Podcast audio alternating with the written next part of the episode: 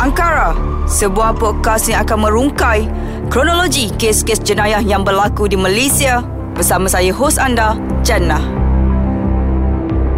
Assalamualaikum warahmatullahi taala wabarakatuh. Bersama dengan saya Jana host angkara anda. Seperti biasa kita nak membawakan kronologi kes-kes jenayah yang berlaku di Malaysia. Dan untuk episod pada kali ini kita nak bercakap mengenai kes jenayah yang melibatkan kes rogol dan juga bunuh. Kes ini pernah menggemparkan rakyat Malaysia pada satu ketika dahulu apabila mangsa bernama Nur Suzaili Mokhtar dirogol, diliwat dijerut sehingga mati dengan kejamnya. Apa yang berlaku? Teruskan bersama dengan saya Jana dalam Angkara.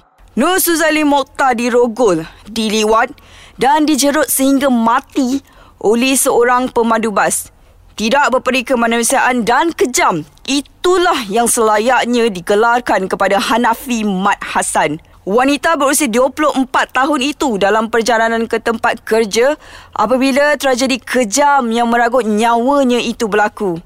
Dan hari ini, Sekamarul akan bersama-sama anda dalam podcast Angkara untuk merungkai kes-kes kejam yang turut menggemparkan negara kita sekitar tahun 2000 yang lalu. Okey, siapa-siapa yang belum mengenali saya, eh, sebelum ini saya pernah uh, bekerja sebagai uh, apa itu pensyarah ya pensyarah undang-undang di UiTM okay, sekarang ni sudah uh, berhenti daripada UiTM dan uh, mengajar di sebuah universiti swasta eh, di Sarawak Universiti Teknologi Sarawak. Dan sebelum uh, bekerjaya sebagai tenaga pengajar di sana.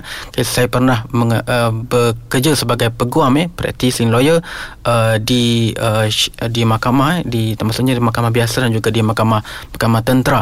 Okay, dan pengalaman-pengalaman bekerja sebagai seorang peguam okay, me- memberikan uh, satu satu impak yang positif untuk mendedahkan kepada masyarakat kepentingan memahami undang-undang itu sendiri dan juga kepentingan untuk uh, memahami bahawa uh, perbuatan jenayah okay, perlu dielakkan dan perlu didedahkan kepada uh, masyarakat untuk kebaikan bersama. Mari sama-sama kita dengarkan perkongsian kronologi kes ini daripada Sekamarul. Berkenaan dengan kes yang agak tragis berlaku kepada arwah uh, Suzali Mokhtar, okay, kronologi kes, okay, saya refer kronologi kes yang uh, asal eh, pakai mahkamah bukan saya refer kepada mana-mana uh, news eh portal. Okay, saya refer baca daripada uh, Pakaian Mahkamah 44 muka surat.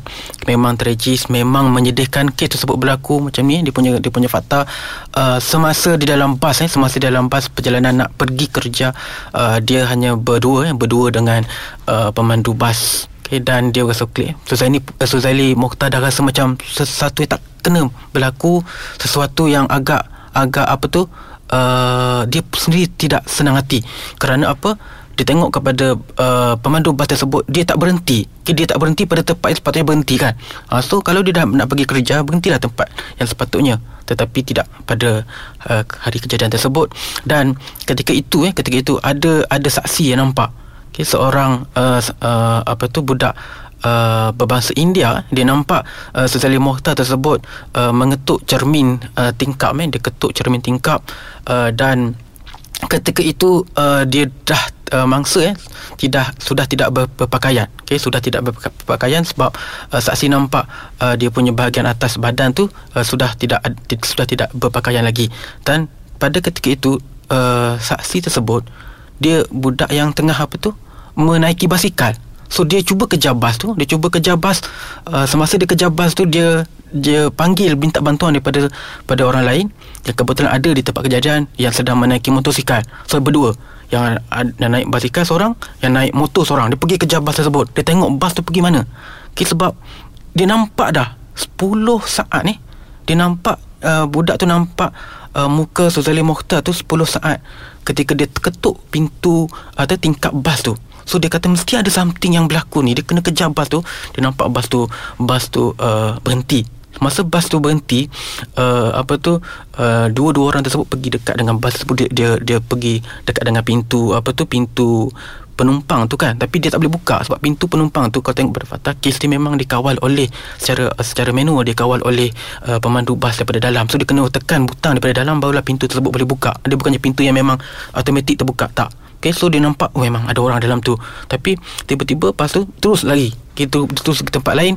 Lepas tu Uh, dia berhenti dekat satu tempat uh, apa tu pembinaan ni construction punya tempat uh, dia dan pekerja uh, tempat pembinaan tersebut dia pun rasa macam pelik kenapa ada bas berhenti tepi jalan berhampiran dengan tempat pembinaan uh, jarang kereta ataupun apa-apa kenderaan berhenti ni ini bukan setakat kereta tapi bas berhenti di tepi jalan ketika itu pekerja tu belum start lagi buat. Uh, dia punya kerja dia, dia start kerja pada pukul 11 pagi dan pada ketika itu masa belum sampai lagi pukul 11 dan uh, pekerja tersebut dia menghampiri uh, menghampiri apa tu uh, bas tersebut. Okay, dia kata uh, kenapa you ada kat sini? Okay, orang, orang pekerja tu ditanya uh, suspek dalam kes tu pemandu bas yang ada dalam bas tu. Uh, aku aku nak relax lah dia ni. Aku nak relax lah.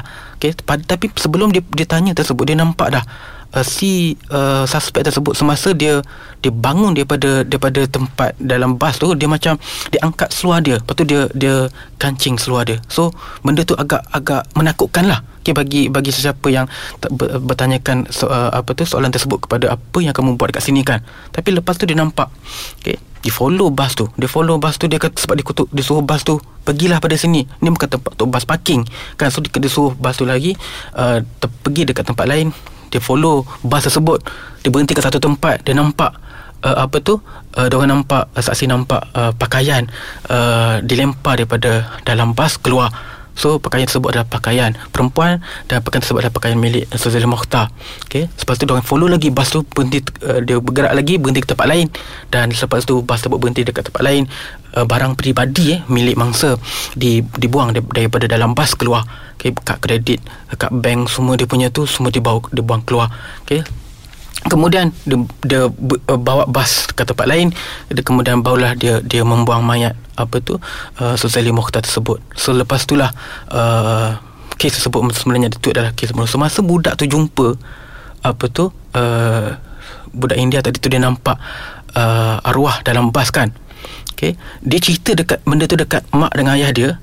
Lepas tu mak dengan ayah dia kata ah jangan sibuk tak perlu pun nak nak nak nak apa tu uh, buat report polis. Okay sebab dia kata itu maybe bukannya kes yang serius kan. Tak tak sangka lah sebab tu betul tu dia tak tahu lagi.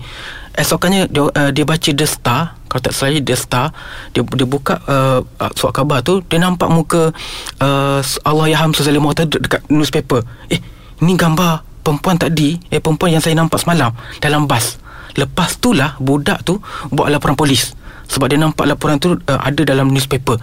So lepas tu lah mak ayah kata memang perlu kita kena proceed buat report polis. Dan memang betul. Kalau tengok kalau google lah gambar ar- arwah uh, sekarang kan dia ada gambar yang dipakai apa tu? Topi konvo tu. Itulah gambar yang The Star letak dalam newspaper dan gambar itulah menjadi punca uh, saksi utama dalam kes ni. Budak tu di di uh, membuat laporan polis mengenai kes. Memang lepas tu memang betul. Itu adalah satu kes kes pembunuhan.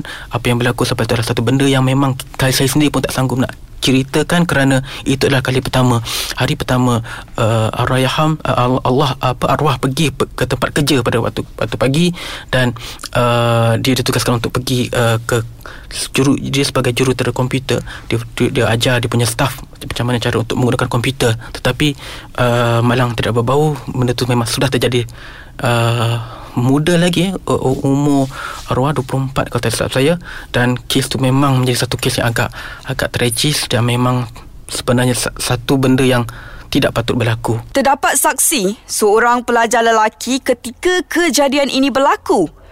Jika dahulu mungkin belum ada sosial media untuk disebarkan perkara-perkara seperti ini dan sekiranya ia terjadi di zaman ini, apa yang perlu kita lakukan sebagai saksi? Kerana sesetengah situasi seperti ini, mereka lebih memilih untuk tidak mengambil tahu. Okey, berkenaan dengan isu kalau kita nampak sesuatu benda yang agak uh, apa tu uh, luar biasa berlaku kan. Okey, boleh tak ada masalah kita boleh uh, apa tu buat buat laporan ataupun nampak macam sesuatu yang suspicious yang memang jarang apa tu ataupun yang memang terlalu ataupun terlalu luar biasa dalam kes uh, Suzalia Mokhtar tu yang menjadi persoalan dia sebab budak tu nampak nampak si mangsa tu dia ketuk uh, pintu tingkap uh, bas tu. Okay, so walaupun sudah uh, bertelanjang tetapi uh, sebab pemahaman uh, apa maybe dia punya dia punya mak kepada saksi tersebut berfahaman bahawa benda itu adalah benda yang tidak terlalu serius kerana dia berlaku dengan terlalu cepat ni dia tak nampak eh. Budak tu tak nampak uh, Sazalim Mota tu ditumbuk ditikam semua. Dia tak nampak. Dia, cuba dia nampak mangsa meminta tolong. Dia nampak seperti eh seperti meminta tolong seperti dalam kesusahan meminta tolong. Dan tak ada orang lain berada dalam bas pada satu ketika tersebut. Tetapi kalau kalau tengok pada fakta-fakta kes yang lain sekiranya benda yang sama berlaku maksudnya kat sini kalau kita nampak ada sesuatu uh, sesuatu hal di mana uh, ianya ada satu satu perbuatan jenayah Okay, jangan ragu-ragu. Okay, jangan ragu-ragu untuk membuat laporan, jangan ragu-ragu untuk uh, apa tu uh, me, me apa tu bukan setakat merekod eh tetapi paling paling cepat terus buat buat laporan polis terus call uh, bantuan mana-mana yang ada tanya apa sebenarnya yang yang, yang berlaku jangan cuba memang kita tak kita tak sangka benda tu berlaku depan mata dan berlaku dengan cepat. So kita macam ter, apa tu uh, terkesima. Dia macam ish terkejut. So tak apalah tak ada apa-apa kot. Kita anggap macam tak ada apa-apa. Menyusahkan kita nanti kalau kita kalau kes tu adalah betul-betul kes jenayah so kita pula akan dipanggil sebagai saksi. Tak jadi menjadi saksi bukan satu kesalahan Okay, menjadi saksi adalah bukan satu benda yang kita nak. Sebab benda tu dah berlaku depan mata kan. Betul dah memang betul-betul terjadi dan kita nampak walaupun hanya beberapa saat itu adalah fakta yang amat penting untuk membantu mahkamah. Untuk walaupun dalam kes Suzali Mokhtar ini bukan hanya uh, saksi daripada budak India tersebut sahaja yang digunakan pakai oleh mahkamah untuk membuktikan bahawa ada satu kes bunuh berlaku di, di dalam uh, bas ekspres tersebut. Tetapi itu adalah salah satu cara untuk membantu mahkamah membuat, membuat konklusi bahawa suspek dalam kes tersebut adalah pembunuh dalam kes Salim Mokhtar. So seterata masyarakat supaya uh, jangan sebarkan benda-benda yang macam ni tak. Kalau ada kes jenayah saya dah bagi tahu tadi, kalau kes sudah masuk mahkamah, sudah ada laporan polis, kes tersebut dikira sebagai satu uh, uh, apa tu uh, dokumen yang publik kan dan memang boleh dihebahkan, boleh diceritakan. Di dalam kes uh, budak tadi tu saya, saya tambah sikit punya fakta eh, real real facts eh, berdasarkan penghakiman mahkamah lepas dia dia kejar bas tu dia tengok nombor plate nombor plate bas tu budak tu uh, saya kata dia naik basikal tadi kan dia naik naik basikal nak pergi kelas tuition. Dia naik basikal nak pergi kelas tuition so uh, kelas fizik. Lepas tu lepas dia dia dia kejar bas tu dia tak dapat so dia pergi uh, kelas. Masa dia nak uh, pergi kelas tu dia buka buku kerja dia fizik time tu dia tulis kat situ nombor plate bas tu. Dia pula nama bas tu dengan nombor dalam, dalam atas buku kerja fizik tu. So buku tersebut penulisan dia tu diguna pakai di mahkamah. Nampak tak dia punya kepentingan tu? Kita kita tahu uh, kita ingat uh, apa tu kita maybe kalau kes tu lama sangat uh, berlaku ataupun daripada hari kejadian hingga dipanggil ke mahkamah dia punya gap masa tu terlalu lama so takut dia terlupa kan so budak tu dia macam bijak lah. Dia pergi catat dia punya nombor plate kenderaan apa tu bas tu dekat dekat buku buku kerja dia. So dia, dia tahu memang betul nombor plate yang sama disebut di dalam fakta kes. Okay, dia dia tahu itu memang betul-betul bas yang sama yang dia kejar pada hari kejadian. Ha, so memang memang uh, apa tu dia dia buat lakaran eh budak tu buat lakaran uh, bent, apa tu bentuk bas tu. Okay, dia punya tempat duduk uh, tempat duduk dia punya pintu tu dekat mana dia punya dia punya uh, drivers drivers uh, seat kat mana posisi atau kedudukan mangsa eh Suzali Mohtar dalam bas tu dekat mana. Ha, dia dia kalau nak ceritakan lebih lanjut kan dalam interesting nak tahu dia punya fakta tu. Adakah kalau kita nampak daripada kalau bas kan kita daripada bawah macam ni dia punya posisi dia. Tengok pada atas kan sebab kita berada kat bawah. Hanya beberapa saat sahaja adakah cukup untuk mengatakan bahawa orang yang you nampak tu adalah orang yang sama. Ada adakah orang yang you nampak dalam bas tu adalah uh, Nur Sudali Mokhtar? Maybe orang lain. Tapi budak tu kata dia secara confident dia, dia kata memang betul sama muka dia. Muka dia ada itu adalah uh, mangsa dalam kes ini. Walaupun dia tak kenal nama tapi dia nampak muka kan. Dapat cam dia tengok muka tu memang nampak jelas. Okay, peguam bela ada argue dalam mahkamah dalam kes ini. Dia kata tinted eh, dia punya tingkap tu tinted dan kamu memang takkan nampak. Budak tu kata tidak. Okay, saya nampak dengan jelas. Itu adalah muka yang sama seperti muka yang uh, suspek uh, muka apa? Muka arwah uh, yang ada dalam uh, surat khabar pada esokan harinya. Penyiasatan kes ini mengambil masa yang amat lama kerana Hanafi Mat Hassan mengaku tidak bersalah Apakah faktor perkara ini terjadi dan bagaimana pihak mahkamah menentukan perkara ini? Uh, berkaitan dengan kes uh, sekiranya suspek eh, ataupun ataupun tertuduh dalam mana-mana kes uh, jenayah kalau berkaitan dengan kes bunuh okay, kalau dia uh, adalah uh, bersalah sakit mental ataupun mempunyai masalah mental apa dia punya kesan kan? Okay, berkenaan dengan isu ini okay, ada tengok pada pada kes-kes yang sebelum ni sebab dalam kes uh, Suzali Mota dia tak ada isu ini. Dia tak ada sentuh mengenai isu mental uh, suspek kalau tengok pada kes lain pernah berlaku eh, banyak kes berlaku. Okay, antara defend ataupun antara pembelaan yang paling kuat yang paling banyak kali guna pakai dalam kes-kes bunuh adalah ni. Dia punya mental state dia memang tidak waras ketika membunuh. Tetapi kita tengok kita refer pada kes yang berlaku pernah berlaku federal court ni kes yang naik sampai ke mahkamah persekutuan Putrajaya. Okay, suami bunuh isteri eh. Suami bunuh isteri sebab masa tu dah dekat dapur eh, dekat dapur dia dah bersembang uh, lepas tu isteri bagi dekat suami dia minta maaf kita orang kita memang bukan dah dah tak bersama kita hanya kawan biasa pada ketika itu hubungan suami isteri tersebut masih lagi sah eh. dia, dia dia punya dia punya dia punya hubungan maksudnya uh, uh, suami tu tahu isteri dia tu masih lagi isteri dia lah. Bukannya tak ada tak ada pembicaraan apa-apa. Tapi kenapa tiba-tiba isteri dia bagi tahu? Pada ketika itu di di, di dapur di, di dalam rumah uh, isteri dia bagi tahu uh, minta maaf kita memang sudah tidak ada apa-apa. Kita hanyalah kawan biasa. Lepas tu berlaku. Dia pergi tikam uh, apa tu uh, isteri dia. Dan isteri dia meninggal so dalam kes tersebut peguam bela menggunakan menggunakan isu tadi. Dia menggunakan mental state tadi tu dia menggunakan isu uh, ketidakwarasan akal tersebut. Semasa kejadian tersebut adalah satu benda yang perlu dielakkan. Maksudnya kat sini uh, suspek tidak boleh bersalah kerana membunuh kerana pada ketika itu dia tak sedar apa yang dia buat. Tetapi macam mana nak pastikan isu ini dibangkitkan di dalam mahkamah? Okay, kita tengok kepada legal teori punya fakta undang-undang eh. dia punya konsep undang-undang macam mana. Dalam dalam kes uh, bunuh eh, uh, sekiranya uh, apa tu bukti perubatan eh, bukti perubatan bukan bukti as, uh, as konklusif. Mem, mem, apa tu mengatakan bahawa dia adalah tidak waras suspek adalah tidak waras. Okay, saya ulang eh. Bukti perubatan bukan bukti eksklusif untuk membuktikan bahawa dia tu adalah gila. Ha, ayat senang. Okay, maksudnya kat sini, dia ada kena refer kepada section 94. Okay, kan kesesaan untuk membuktikan bahawa di dalam kes ini, dalam kes di mana suspek dikatakan tidak waras, okay, tidak sedar, dia adalah uh, ataupun dipanggil sebagai unsoundness of mind, okay, mahkamah perlu tengok kepada fakta-fakta kes pada ketika itu adakah dia tahu adakah dia sedar apa yang dia dia buat itu adalah salah ataupun adalah bertentangan dengan undang-undang. Okey. Dalam kes uh, suami bunuh isteri tadi tu okey dia boleh cerita balik daripada awal sampai akhir dia ingat dia punya uh, dia punya ditikam isteri dia pakai apa. Dia tahu dia angkat ketika uh, ketika dia pegang pisau tu dia ingat lagi ah, ketika itu dia tikam isteri dia. Maksudnya kat sini, mahkamah menganggap atau mahkamah mengatakan bahawa sekiranya suspek tersebut masih lagi mengingati apa yang dibuat kepada mangsa seperti dalam kes suami bunuh isteri tadi, dia tidak boleh dianggap sebagai gila. Ha, sebab apa dia orang guna defend defend unsound of mind ni? Kenapa dia orang guna uh, defense ataupun pembelaan ketidakwarasan akal ni sebagai defense yang kuat? Kerana si kalau sesiapa yang bersalah uh, kerana membunuh walaupun dia, uh, apa dia dituduh membunuh tapi kalau dibuktikan betul-betul tidak waras dia dia tidak akan masuk uh, apa tu dia tak akan dihukum gantung sampai mati. Dia kena tahan di penjara uh, sebagai pen, uh, tahanan uh, limpah eh, perkenan sultan ataupun perkenan perkenan yang di Pertuan Agong dia tengok atas tempat tu mana kes tu berlaku.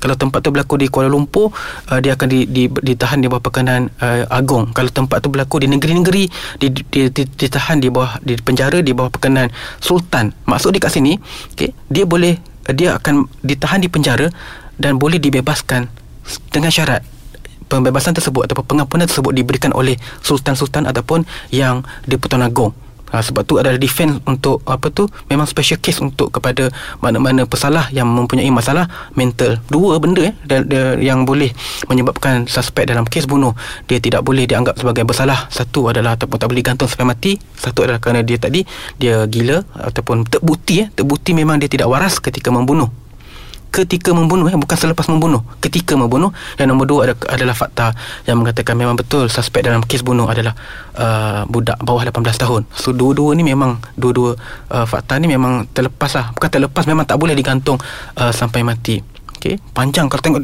dekat dekat dekat banyak kes lagi yang dekat dalam penjara Sungai Buloh atau penjara Kajang saya lupa dia punya fakta kes tu. Memang dia tak dia tak pernah dia tak pernah gila pun dalam tempoh dalam tempoh apa dalam tempoh dia membunuh tu tak ada isu ni. Isu gila. Waras tak waras tak ada.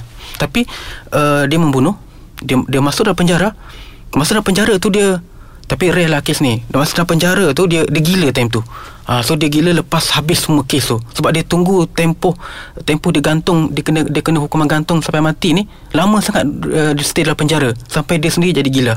So mak, uh, Peguam bela kata mana Boleh gantung orang gila kan? Sebab kita kepada human right. Tu kes yang agak luar biasa lah agak rare sekali berlaku tapi untuk untuk pemahaman mengenai uh, kesalahan membunuh di mana suspek adalah adalah uh, tidak waras itu adalah satu pembelaan. Dan sekiranya dia buktikan bukan saja mengikut kepada uh, faktor-faktor perubatan tetapi uh, perlu melihat pada faktor-faktor perundangan.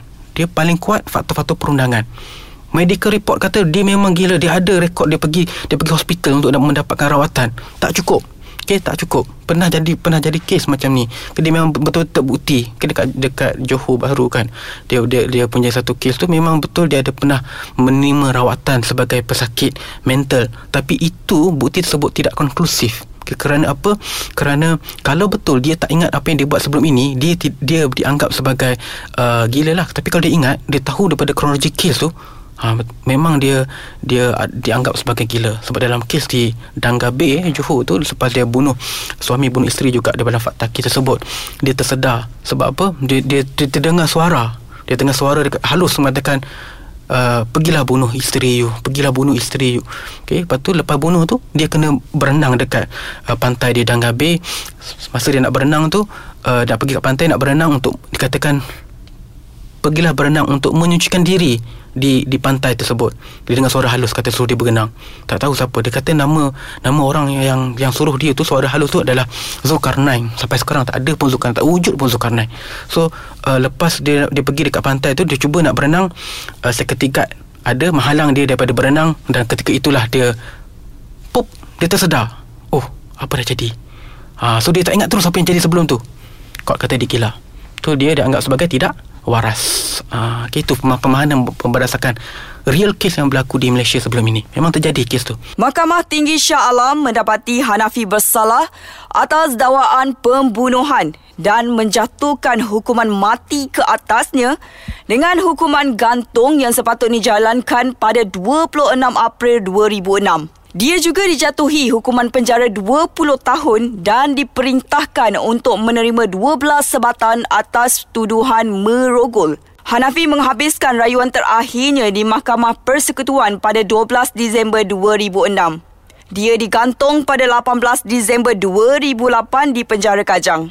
Jika dilihat kepada petikan ini atau jika dilihat balik kepada statement yang telah pun saya kongsikan, kes mengambil masa 8 tahun untuk diselesaikan perkara apa yang diperlukan untuk dijadikan bukti untuk memastikan keputusan akhir kepada pesalah. Alright, berkaitan dengan kes uh, Suzali Mokhtar ini kan dia punya kes daripada Mahkamah Tinggi naik sampai Mahkamah Rayuan Putrajaya kemudian naik ke Mahkamah Persekutuan Putrajaya untuk menentukan sama ada uh, keputusan Mahkamah Tinggi eh, hakim bicara yang mengatakan bahawa uh, suspek dalam kes ini Hanafi Hasan tersebut adalah bersalah Okay. Adakah keputusan tersebut uh, betul ataupun benar ataupun memang patut dia dihukum apa suspek dalam kes ini patut dia hukum gantung sampai mati. Kerana kenapa tempoh masa yang panjang itu sebab uh, ada banyak elemen ataupun ada banyak faktor yang perlu dilihat. Contoh macam dia punya complexity of case tu, dia punya kompleks apa banyak isu yang perlu di dihuraikan banyak isu yang dibangkitkan. Okey uh, memang betul dalam hakim bicara semasa di mahkamah tinggi okay, pihak pendakwa okay, perlu membuktikan bahawa uh, adanya prima facie case okay, adanya uh, kes tu dapat dibuktikan melampaui keraguan munasabah bermaksud tidak ada sebarang keraguan eh 0% bukan 1% bukan 0.1% dia 0% eh dia punya keraguan untuk uh, mengatakan bahawa ada keraguan. Kalau ada je keraguan 1% dia terlepas. Tapi dalam kes ini uh, di mahkamah tinggi memang betul pendakwa dapat membuktikan tanpa sebarang keraguan. Itu maksud okay, kalau tengok dalam news dia sebut uh, membuktikan kes melampaui keraguan munasabah. Melampaui keraguan munasabah bermaksud tidak ada sebarang keraguan bahawa pesalah ataupun tertuduh. Memang betul dia patut bersalah membunuh. Dia memang membunuh. Tapi dalam kes Suzaili kenapa dia panjang? Dia banyak dia banyak, banyak benda yang di di diungkit. Okay, banyak benda yang disebut oleh peguam bela di peringkat mahkamah rayuan Putrajaya. Okay, selepas dia naik selepas mahkamah tinggi buat keputusan okay, dia contoh satu dia, dia, dia, dia, isu yang dibangkitkan budak India tadi tu. Okay, dia nampak uh, Suzaili Mokhtar dalam bas peguam bela cabar. Okay. dia cabar sebab apa? Sebab satu satu keadaan pada ketika itu berlaku dengan terlalu pantas tidak mungkin seorang budak nampak dengan jelas muka mangsa ketika berada dalam bas. So dia cabar. Nombor dua keberadaan suspek dalam bas pada ketika itu. Duduk-duduk eh keberadaan suspek dan juga keberadaan mangsa dalam dalam kejadian tersebut di dikatakan tidak uh, dibuktikan secara secara sahih. Okey macam mana? Bukti apa tu tiket bas kan. Tiket bas uh, isu ni pun dibangkitkan di Mahkamah Rayuan Putrajaya. Dia ada dua dua tiket bas yang daripada perjalanan daripada tempat tempat Suzali Mokhtar pergi pergi daripada rumah dia tu nak pergi tempat kerja kan. Ada dua tiket saja yang memang dia punya tempat uh, pergi dan tempat menuju tu destinasi tu sama. Maksudnya Suzali Mokhtar dan juga orang satu lagi. Uh, yang satu lagi ni tak dibangkitkan di mahkamah kerana uh, sebab dah ada bukti tiket bas yang mengatakan memang itu kepunyaan. Uh, Suzali Mokhtar memang ada perjalanan daripada daripada uh, Kuala Lumpur pergi ke Kelang pada ketika itu. Maksudnya memang betul Saudara Mohtar ada dalam bas dan peguam bela dia mencabar. Dia mencabar sebab apa? Dia mencabar tiket bas tu dia punya kesahihan dari segi undang-undang. Kalau nak buktikan tiket tersebut dalam mahkamah valid ke tak? Nak nak tunjuk kalau kalau kita dah bayar tiket bas kan. Lepas kita dah bayar tiket bas tu, eh, harga tu kita dah bayar. Kemudian uh, pemandu bas akan bagi satu tiket dan tiket tersebut adalah bukti yang, mengatakan bahawa Suzali Mohtar ada dalam dalam dalam bas tersebut dan tiket bas tersebut dibawa ke mahkamah untuk dibuktikan. Inilah bukti dia. Memang betul mangsa ada dalam uh, bas pada, pada hari kejadian. Tapi peguam bela dia cabar kesahihan tiket bas tersebut dianggap sebagai tidak tidak perlu tidak kuat untuk mengatakan bahawa mangsa ada dalam dalam bas. Sebab dia tak ada pun uh, apa tu uh, identiti uh, yang lebih untuk mengesahkan tiket. Tapi kalah kes eh pada apa gua bela kalah kes kerana apa uh, tiket bas dicetak melalui mesin mesin tersebut adalah mesin yang digunakan diguna pakai untuk uh, kegunaan harian. Yang memang setiap hari tiket bas itulah apa mesin mesin tersebutlah yang menghasilkan tiket bas tersebut.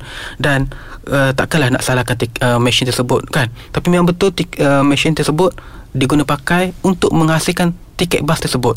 Dan disebabkan tidak ada uh, keraguan bahawa tiket bas tersebut dibuat-buat. Okay, memang betul. Siapa naik bas memang akan dapat tiket tersebut. Kalau dah bayar memang dibagikan tiket tersebut. Dan sebabkan dia, dia punya uh, section ni 90 92 saya kata saya dia punya ke, kesahihan uh, barangan-barangan tu bukti-bukti elektronik diguna pakai sebagai evidence di mahkamah kerana pe, pe, peguam bela mengatakan bahawa kena ada sijil eh, sertifikat kena ada sijil untuk membuktikan bahawa kalau you nak bawa bahan bukti ini ke mahkamah boleh tam, kena guna bawa sekali dengan sijil okey uh, sebabkan uh, pendakwa dia kata tak perlu sijil. Okey? Cukup dengan bahan tiket bas tersebut itu dah memadai untuk membuktikan bahawa uh, suspek ada sebagai driver bas mangsa ada dekat seat tempat duduk. Cukup. Tiket bas tersebut dianggap sah. Dia panjang sebab kes tu adalah kes pertama yang uh, argue pasal bukan kes pertama tapi kes yang argue pasal yang uh, bukti-bukti daripada bahan cetak sebab kes tu kan uh, dah lama kan time tu dia punya evidence daripada bahan-bahan elektronik tu buk, tak meluas lagi. Ha, so mahkamah perlu decide, mahkamah perlu bagi penerangan sekiranya ada mana-mana bahan ataupun bukti-bukti daripada komputer bahan tersebut, barang tersebut boleh dipakai di mahkamah sebagai bukti untuk menguatkan bahawa untuk menguatkan kes untuk membuktikan adanya kes yang berlaku. Okay, dan faktor-faktor lain seperti uh, DNA, dia dia pun cabar DNA expert. Okay, memang betul kalau kalau uh, dalam kes tu dia dia kan suspek kan dia dia merogol uh, mangsa dalam bas kan So mesti dah ada uh, kesan apa tu air mani. Uh, yang tu suspek dia tak dapat nak jawab. Uh, dia kata dalam kes ni kan. Okay, kenapa dalam kes ni suspek dia cuba nak menafikan dia pembunuh? Kan kenapa dia cuba nak menafikan dia ada dalam dalam bas? Apa dia punya pembelaan? Sedangkan dia dengan uh, mangsa Nur Suzali tu dia ada dalam bas berdua. So apa yang menyebabkan dia terfikir untuk mengatakan bahawa eh aku tak buat pun. Sebab apa? Sebab dia kata dalam kes ni Kalau tengok dalam Kalau baca dia punya penghakiman sebenar mahkamah Dia kata ada empat orang uh, Orang luar Dia datang dekat bas Dia sambil datang tu dia pegang Dia pegang apa? Dia pegang uh, batang kayu So dia nak selamatkan uh, Nur Salim Mokhtar ni Daripada dipukul oleh orang tadi Rekaan semata-mata Okay Dan dia, dia sebut nama S-I-K-I-N Apa sebut? Sikin. Dia kata dia, dia nak seb- saya nak selamatkan Sikin daripada daripada uh, dipukul. Siapa Sikin? Mana ada orang lain dalam bas yang bernama Sikin time tu? No Salim Mokhtar dengan pemandu bas je. Tapi kenapa dalam dalam court uh, Pemandu bas tu kata saya saya bawa bas lari Sebab saya nak selamatkan Sikin daripada dipukul oleh uh, empat orang. Tadi tu memang datang dekat bas Dia pegang dia pegang uh, batang kayu. Okay, Dalam kes tersebut uh, Sampai sekarang Sikin tak wujud. Okay, dan memang betul uh, kesan air mani dalam uh, rahim uh, apa tu dalam uh, vagina uh, siapa tu Mokhtar dibuktikan dan memang ada uh, air mani uh, suspek dan dia tak boleh menjawab. Kenapa ada kesan air mani dia dalam dalam vagina uh, siapa tu mangsa? Dan sebab itulah kes menjadi menjadi lama kerana argue mengenai benda yang sebenarnya tak ada diada-adakan uh, kita pun tak sangka eh. Kenapa dia dia kata kan versi mahkamah kan dia tengok versi pendakwa dengan versi peguam bela kan. So dia kan dia dia dia ceritakan benda yang dia anggap semacam eh boleh jadi juga. Kalau kita uh, orang biasa kan kita dengar eh boleh jadi juga macam ada orang datang dekat bas nak pukul uh, mangsa kan nak pukul siapa-siapa so dia bawa bas tu lari.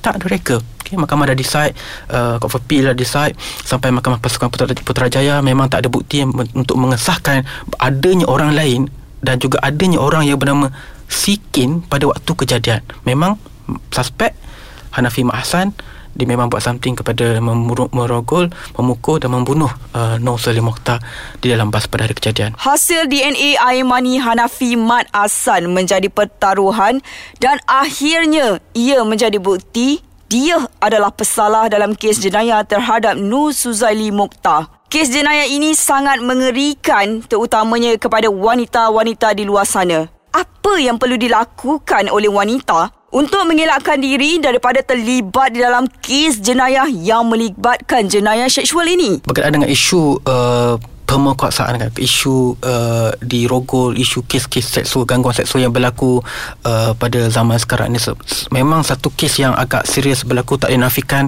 Ianya memang banyak kali dilaporkan di mahkamah dilaporkan kepada pihak polis. Adanya kes-kes sebegini berlaku. Sama sekali kepada kepada yang di luar sana jangan salahkan mangsa. Okay, jangan salahkan mangsa ke uh, kes tu berlaku. Okay, ada uh, mitos ataupun ada pemahaman persepsi yang mengatakan alah mesti dia pakai seksi item. Tak okey no saya pakai berpakaian baju kurung lengkap eh dalam pada pada hari kejadian.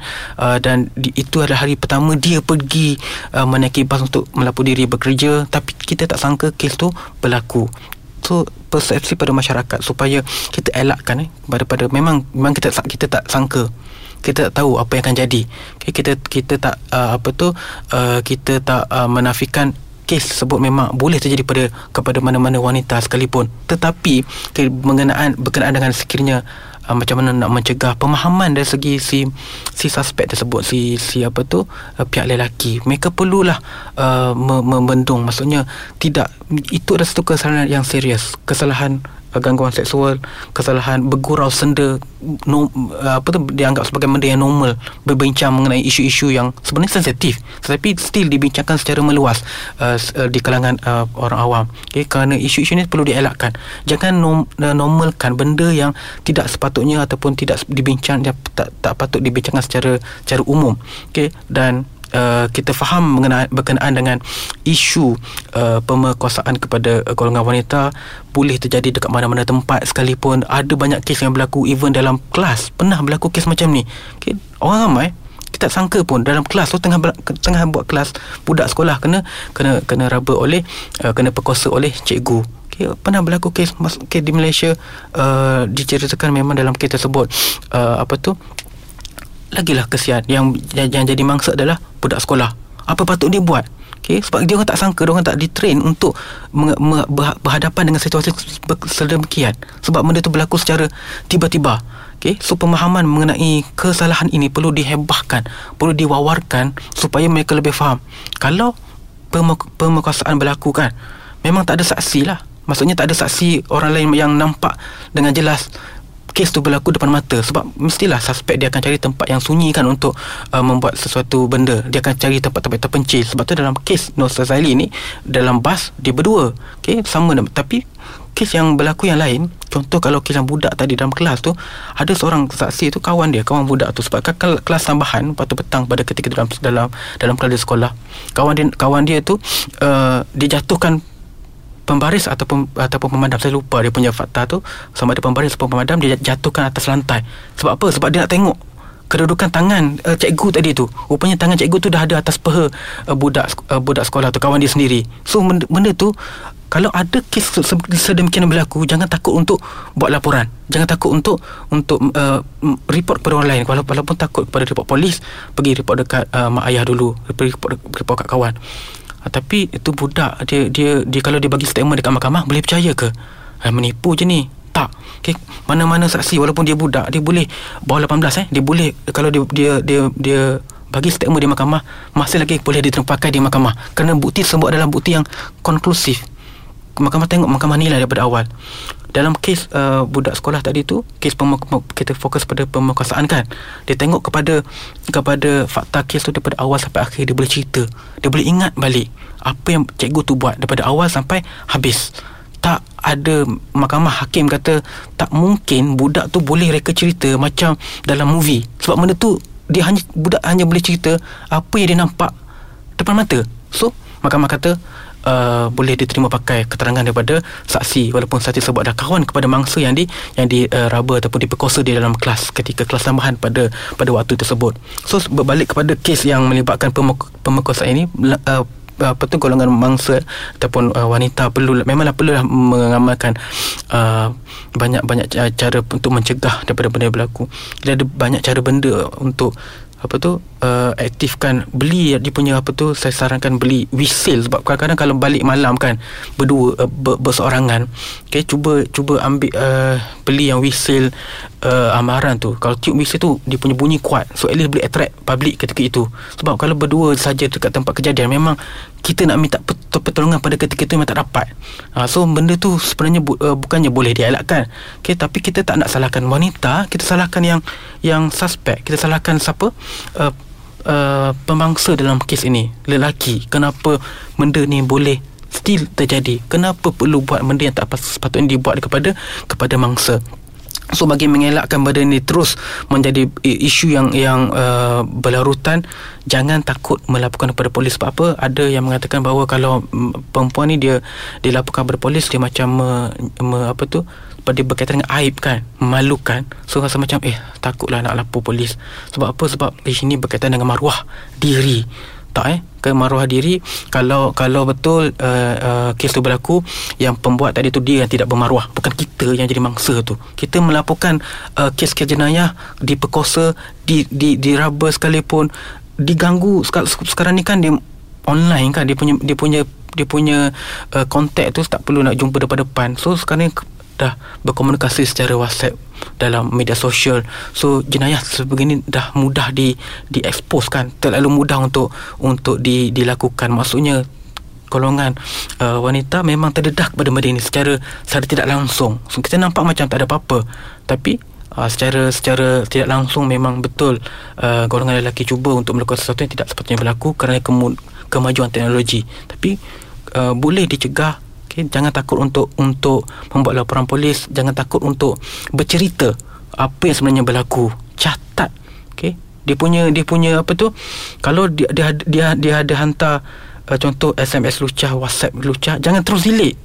Screenshot dulu delete. Ha, dia kena bukti tu kena ada dulu. Ha, you nak delete boleh simpan dulu. Tu bukti untuk guna pakai di, di mahkamah.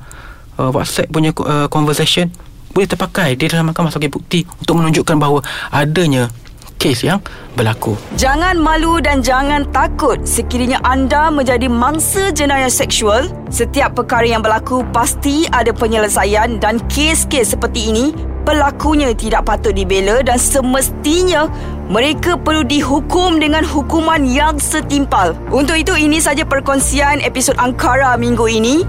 Jumpa lagi di episod Angkara yang seterusnya. Dengarkan podcast Angkara di aplikasi Audio Plus atau laman web kami www.audioplus.audio.